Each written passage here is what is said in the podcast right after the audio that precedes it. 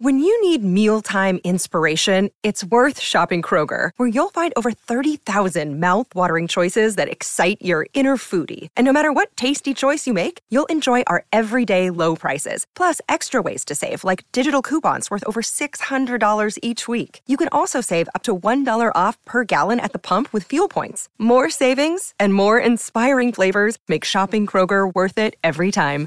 Kroger, fresh for everyone. Fuel restrictions apply.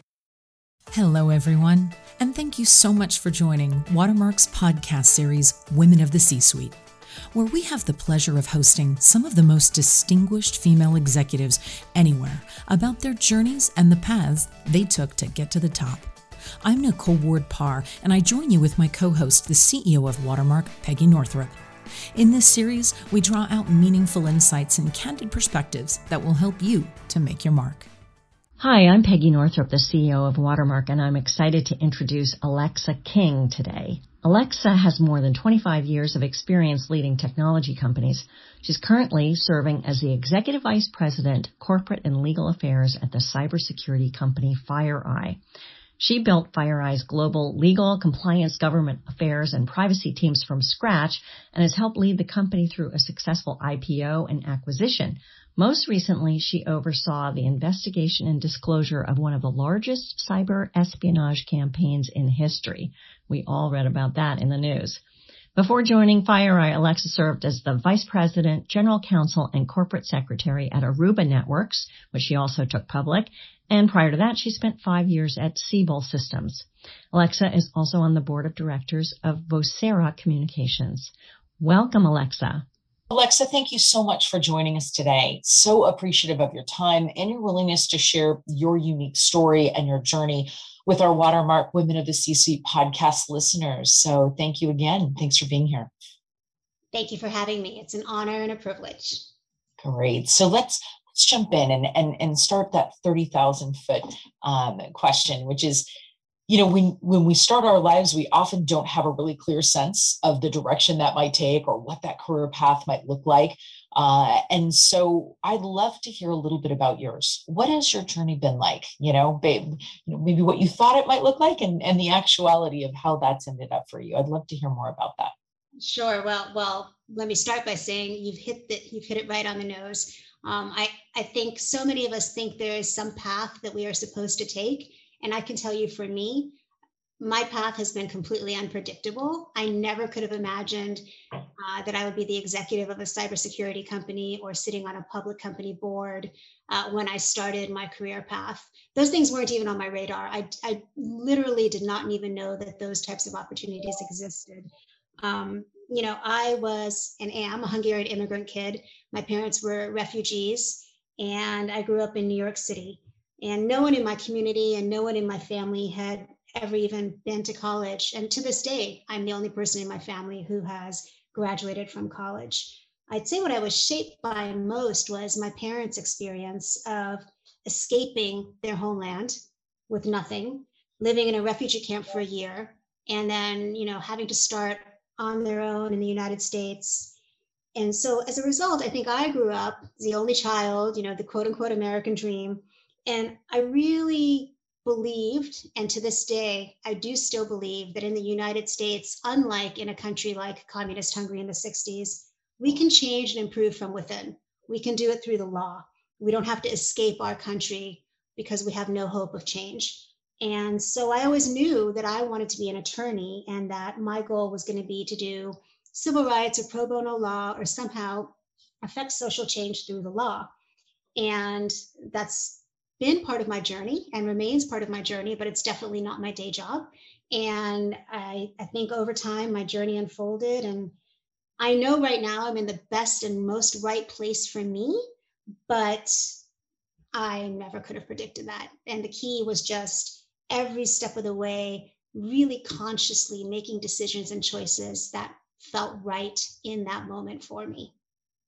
That's so fascinating, Alexa. Um, I know we've talked about this before, and I talk about this with a lot of women that sense of almost the accidental career path, right? That there isn't just one way to go. And it's such a powerful thing for other women to hear, I think. Now, I want to ask you a little bit about how does cybersecurity fit into that journey? What is it about, you know, your mission of change and and driving change from within that that speaks to you? And then you have to talk about what this past couple of years has been like in the cybersecurity field. I mean, the colonial pipeline thing is going on now. There, there was the there have been so many instances where it's in the headline. So I'm so curious about your perspective on Well, that's that. a whole separate podcast, Peggy. but um, we'll get to that in a minute. Put a pin in that one. Um, so when it comes to cybersecurity and and you know how it fits into my journey, you know, it's not ever anything that I dreamt I would be when I grow up. Again, you know, as with many things in my journey, it's not even something I knew about um, early on. My career path has really been about being the first lawyer in to disruptive technology companies, which in and of itself is kind of ironic since I'm not personally a technology type of person. Um, but what I really love is helping entrepreneurs take their vision and making it into something that can grow and expand and scale internationally and and you know just become a successful company. And so after leaving private practice i, I have been at three such technology companies. And about nine years ago um, i made the move to fireeye and at the time no one even knew what cybersecurity was i mean truly it, it was not um, you know a word that was on very many people's uh, you know tip of their tongue. Um, but for me, what's been exciting about it is I have learned about this industry as the world has become more and more aware of it, more and more aware of, of what it means um, to us all in our daily lives and you know to our our macro socio-political economic world. Um, and so I will say that for me, the mission, you know, we all use the word mission. It's a word that frequently gets utilized. I've used it before. For me, in the last several years, that mission has truly become something I have felt in my heart and in my soul. Um, and it dovetails nicely into your the second part of your question, Peggy, because you know when it comes to cybersecurity, what I will say is what people read in the headlines is the very small tip of a very large iceberg. And you know, it's not an overstatement to say it impacts all of our lives every day um, the cyber threat actors are becoming more and more aggressive. You know, it is absolutely the, the new front in worldwide espionage and, and frankly, warfare. It is the um, single most uh, lucrative form of crime activity in the world. And as we have seen recently, it absolutely can put our lives at risk. Um, you know, a few months ago, we saw ransomware hitting hospitals, mm-hmm. and we actually, you know, saw the first death from a hospital patient that was directly linked to a cyber attack, a ransomware attack, because the hospital systems were shut down as a result. Mm-hmm. And, you mm-hmm. know, when it starts impacting literally people's lives, you just realize it's at a whole new level and that these cyber threat actors don't care. They are in it for the money, they are in it for the espionage, they are in it for the political gain. And Colonial Pipeline is just the most recent example of that. What has that been like for you on the inside? I mean, emotionally, we read about, you know, we know what the companies are doing, but what's it like to live it every day? I mean, are you are you working 24/7 when something like that happens? Uh, yes. um, it is look, I always say if we're going to work as hard as we all work, it should be meaningful, it should be challenging, it should be interesting. And it certainly is all of those things. Mm-hmm. I won't lie, it's also scary. Um, you know, I feel an enormous sense of responsibility. Again, it's, you know, cybersecurity is not what I, you know, thought I would do when I grew up. I didn't come into it as an expert, but you certainly learn by watching you know your company's thousands of customers you know go through being victims. And last year fireeye became a victim. And, and as a result of that we actually discovered the SolarWinds um, incident which became the largest ever you know political cyber espionage campaign. Um, and we were able to identify that and disclose that. So it is an enormous responsibility but it is also really, really gratifying to feel like um, you know the mission matters you are doing something that matters and i'm able to explain what i do to my seven year old twin daughters. Um, and you know i'll never forget one night uh, last winter when we were in the throes of the SolarWinds incident. Um, my ceo and i were on the phone and my daughter grabbed the phone from me and, and said you know mommy's working really hard and it's the holidays and I could hear his response. He said, I know, and I'm really sorry, but I want you to be proud of your mama because she's helping to keep our world safe. And, you know, I don't know that I think that was a little bit of an overstatement. He was being very kind and gracious, but my daughter remembers that. Wow. And, you know, wow. those are the things that keep you going. Absolutely. Gosh, and you know when i think um, about so many of the, the examples in the stories that you've shared thus far you know i'd love to know what's been the biggest or perhaps most impactful pivot that you've made either career wise personal life. What, what do you feel has been the biggest? Well there are a lot. I i i i'm a big fan of the pivot I'm a big fan of embracing change. Again, that's probably due to the fact that my parents, you know, back in the day before the internet and before really even telephones, um, left everything behind. They were not educated, you know, and and came and started new and you know did what it took in this country, cleaning toilets and you know you you name it, to give me an opportunity. And I, I think once you have that as your example, the changes that that we face in our lives don't seem quite as uh, momentous. Um, so let me start with that. But I, I think the most important thing to do every step of the way is ask yourself if this feels right. And look, that's easier said than done. If something doesn't feel right, it doesn't mean we can immediately change it. But I do think sometimes we have all those voices in our head that hold us back from doing what would really be right for us you know it, it, it it's hard to give ourselves permission to mm. to not listen to those voices and to just follow our our our heart and our passion and, and our instincts and so in general i think all the times that we are able to actually do that and pivot even if it's not the right move and you have to course correct i'm a big fan of of trying it and and learning something from it. And so generally speaking all those pivots i think are, are really commendable. I think for me so i mentioned that i had originally started in the law thinking i would do civil rights work thinking i would do pro bono work and i have done that throughout my career um, in a variety of ways. At one point in my career i was given the opportunity to go ahead and do that full time and to work for a civil rights law firm. And of course you know it was a, a huge pay cut. It was a move across the country and I, I embrace it wholeheartedly. And about a year into it, I realized that the situation that I was in was not working. Um, the work I was doing was not the work I had thought I'd be doing. The situation itself was pretty toxic. And for me to give myself permission to leave what, you know, had been the dream job I had been working towards my whole journey was really hard and it was heartbreaking. But mm-hmm. ultimately, I realized for me, um, there was a different path, and that whether or not it was working um, at a at a civil rights law firm or at a technology company, um, first and foremost, I had to take care of myself, and mm. I had to feel safe and comfortable. And then I could do the work I wanted to do, and and I have been able to do that throughout my career. But you know, really changing the way you think about that's going to look is hard. Yeah. And with all of this being said and all the twists and the turns, what do you think you're most proud of?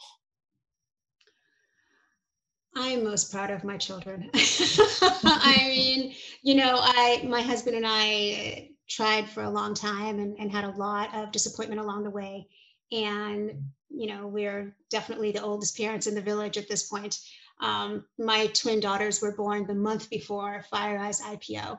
So I, you know, I, I, I had three babies that year, and and and not any maternity leave the way you traditionally think about it. But I think from the get go, I was so clear that my priority was those two children. And I think when you are just super clear about that, people don't question it you know, I got my job done. And whether that was in pajamas at two in the morning, um, or you know in the office at two in the afternoon it didn't matter to me and because i was so clear about that i think it didn't matter to anyone else either and so my daughters are you know the number one thing in my life and i am just amazed every day at how open-hearted they are and curious they are and kind and smart and strong.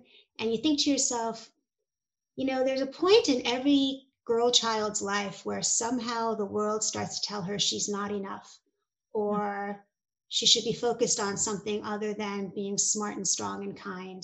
And i i dread that day but i also hope that you know the conversations i'm already having with them they're just finished second grade will give them you know a different perspective and and some strength um, when those questions come up. So so far so good. And and i will say it's it's inspiring every day.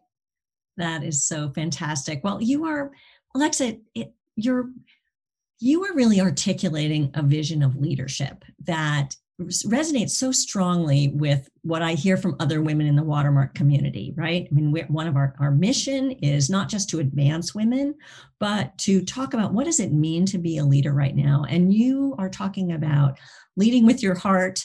Um, you're talking about doing your job in a in a truly flexible way.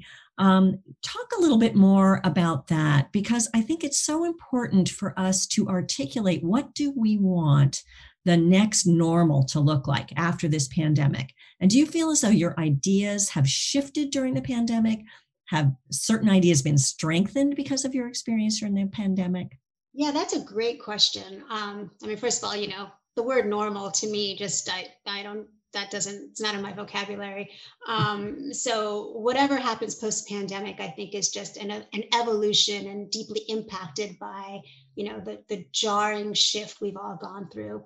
Um, you know, in many ways, I feel like a lot of my strengths, or or certainly just you know my my eccentricities, um, came to the forefront during the pandemic. And so, for example, being able to work from home, having a team that is completely globally distributed. Um, you know, we're actually closer now than we were before because I would say pre-pandemic, you know, I would fly everyone in once a year and it would be lovely but otherwise it would be email and telephone. And mm. now, you know, I do Zoom and team meetings, and, and I'm a big proponent of turning on the video camera, even on bad hair days, just to make sure we all have a little bit of eye contact. And so, you know, I do think it has um, kind of played to some of the ways I've worked, certainly ever since my girls were born, which is, as you say, you know, real flexibility around when and where and how you do your work I've always felt like the most important thing is do your work and be excellent at it. And if you do those two things for me on my team, that's all I care about. Be proud, be excellent, be fast, be customer oriented, and be courteous. And we can do that anytime from anywhere. And as long as we do that, the rest of it to me doesn't matter. And I feel like post pandemic, maybe um, leadership and and and you know corporations in particular are are realizing that you motivate people by treating them as grown-ups and as professionals and as people who have real lives that we're all trying to balance every single minute of the day. And i think the pandemic has forced some leaders who maybe didn't think about it that way to think about it that way. Now i'll say the flip side is i mean i think it is very hard sometimes for me to shut off you know it, we're on 24 7 um, but i think with some discipline and some good leadership so i i literally put into my team's mbo components that 10% of their bonus would depend on them taking a week off and truly disconnecting oh that is fabulous well it's the only way you're you you really allow people to give themselves permission mm-hmm. um, and so my boss didn't do that for me, but I did it anyway. But um, I, I, think those are the types of things that we as leaders are probably more cognizant of now, post pandemic. Is look, everyone's got fam- family obligations, health issues, home issues, a whole world we're trying to balance. And if what we're asking for is complete engagement and, and excellent work and high performance, then I think what we need to give back is an acknowledgement that we all have very full lives and we all should be treated with the respect that we can manage it ourselves. Right. Well, pulling on that a little bit because clearly you are a strong female leader, and you know there there had to have been you know as the for our listeners that are that are also you know climbing that leadership ladder there are lessons that come hard along the way right? Things that um, that are challenging things that we have to overcome um, still bias you know and inherent uh, discrimination that's you know we have to deal with.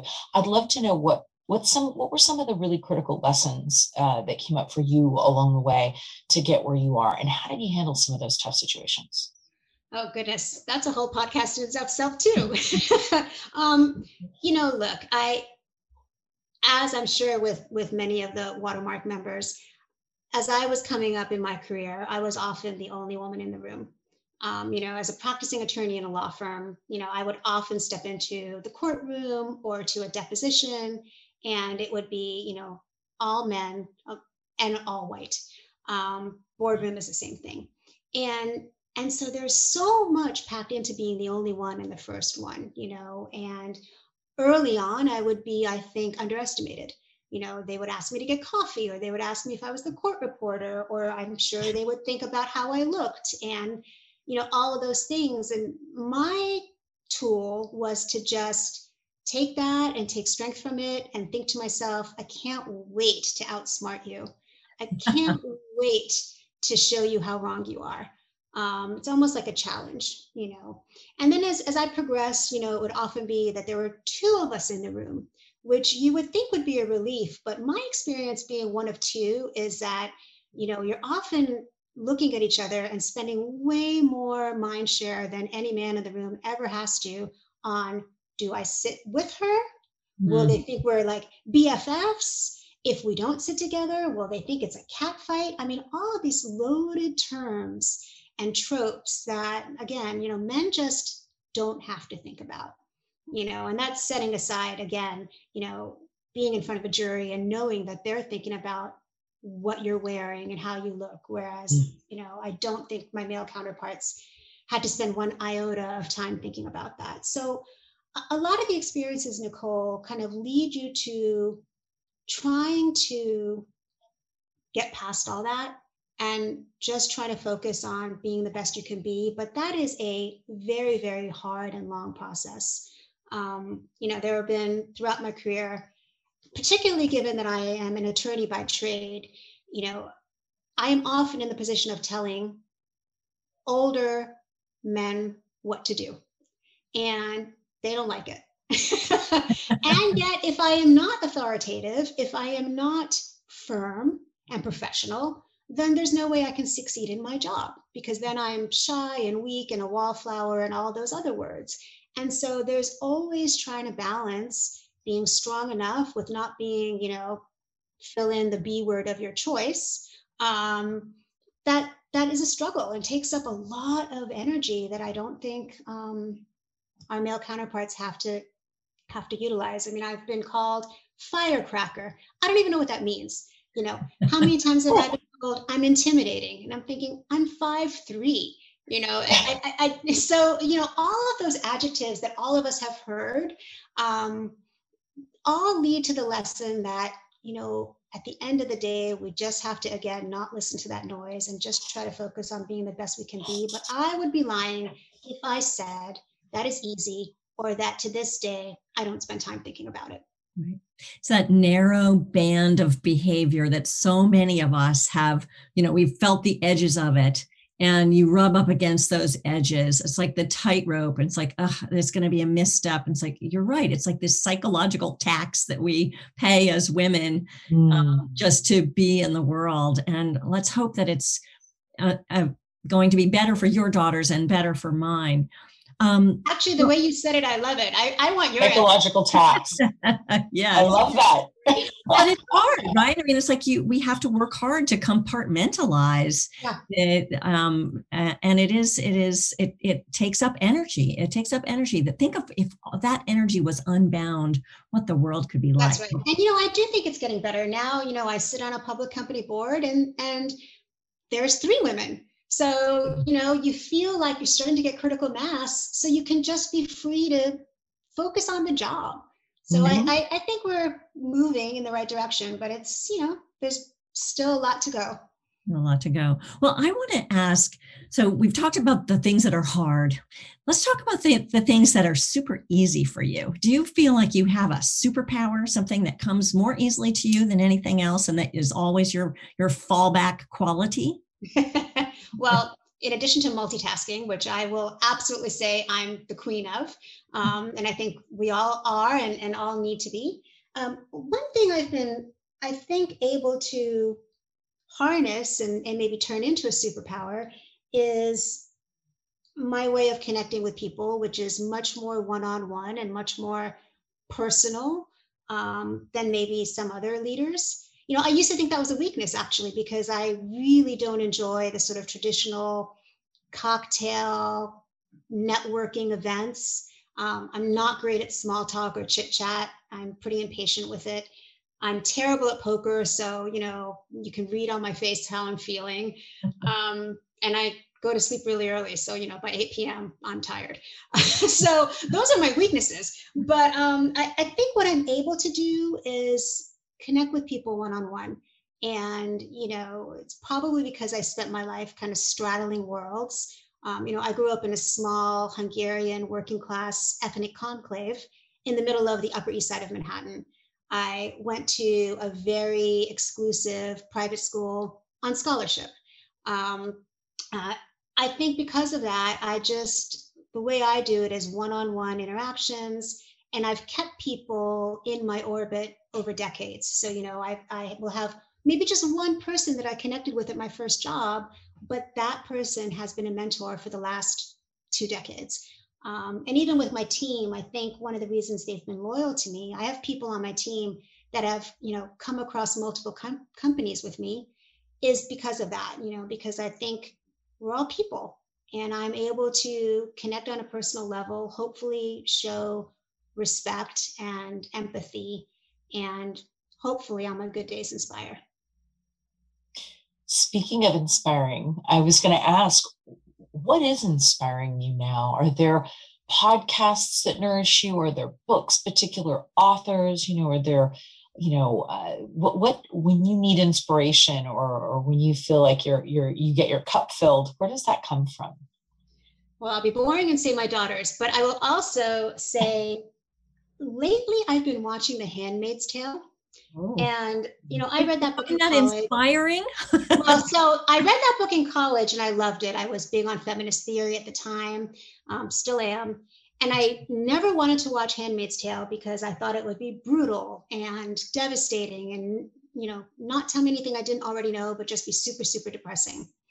And it is all those things. But I will say, having been watched, I've been watching it now for the past several months. Um, holy cow, does it inspire that 20 year old activist Alexa King in me? Um, you know, I was big on, I worked at Planned Parenthood, I worked at ACLU, I was big on, you know, I did a lot of um, marches on Washington for reproductive rights. I was very active in both the AIDS and same gender marriage movements um, back in my 20s.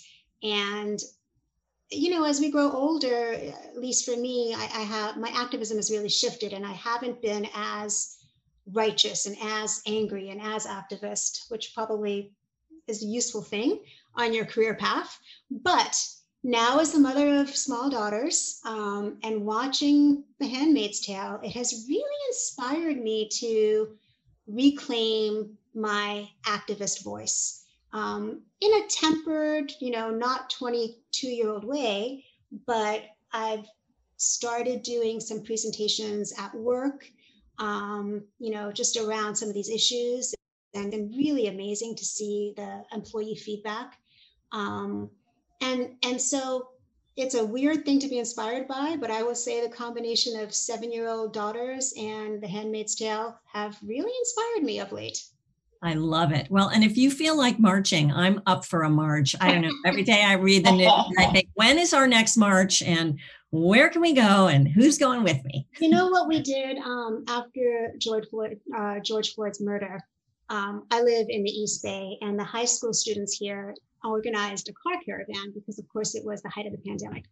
And I took my daughters, and it was just amazing to introduce them, you know, and we talked a lot about it before and of course during and I've had to teach my daughters a lot of ugly things this year, you know, you have to explain to them that 100 years ago their father and I wouldn't have been allowed to get married and that, you know, 10 years ago their two you know, we call them aunties, but my two best friends wouldn't have been allowed to get married because two women.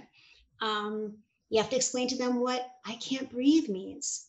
And what Black Lives Matter means, what slavery was. I literally had to have that conversation with them. And your heart breaks when you realize how much ugliness there is in the world. And, you know, some of my friends have sort of sheltered their kids and, and kept them in a bubble. I will say that's mostly my white friends. And I think it's impossible to do if you aren't white. Um, but I have been inspired by their sense of justice and righteousness. And they just instinctively know what's right and what's wrong. And um, I think it's just ours not to blow, and it's ours to encourage so that we raise the next generation of activists. Fantastic. That's really great. That's really great. I don't know. Should we cut all this? Is it a little too much? No, no it's great. It's great. I don't know, Peggy. Did you want to ask your your last question around gratefulness, or yes, yes, yes. I can do that. Well, we didn't really ask the question about um, what if you have another another mountain to climb. Let me start there. She said she didn't have a good answer. Oh, you don't have a good one for that. Oh, okay. Peggy. Oh, okay, sorry, sorry. Yeah. I'm not. I'm not reading that. okay. And then the one on changes for good as a result of the pandemic. We already sort of. I think she spoke to the pandemic one. So yeah, I kind of jumped. I was just kind of. So we'll pick up here. So last question. I always love asking this question because people always have such wonderful, inspiring answers. But talk about gratitude and how gratitude operates in your life. What are you most grateful for? It's so cliche, but everything. I mean, you know, I, my journey and, and the things that my parents did to even just give me a start that was so different from theirs. Um, I'm just grateful, you know, that when I when my husband and I bought our house, my dad came to visit and he started crying.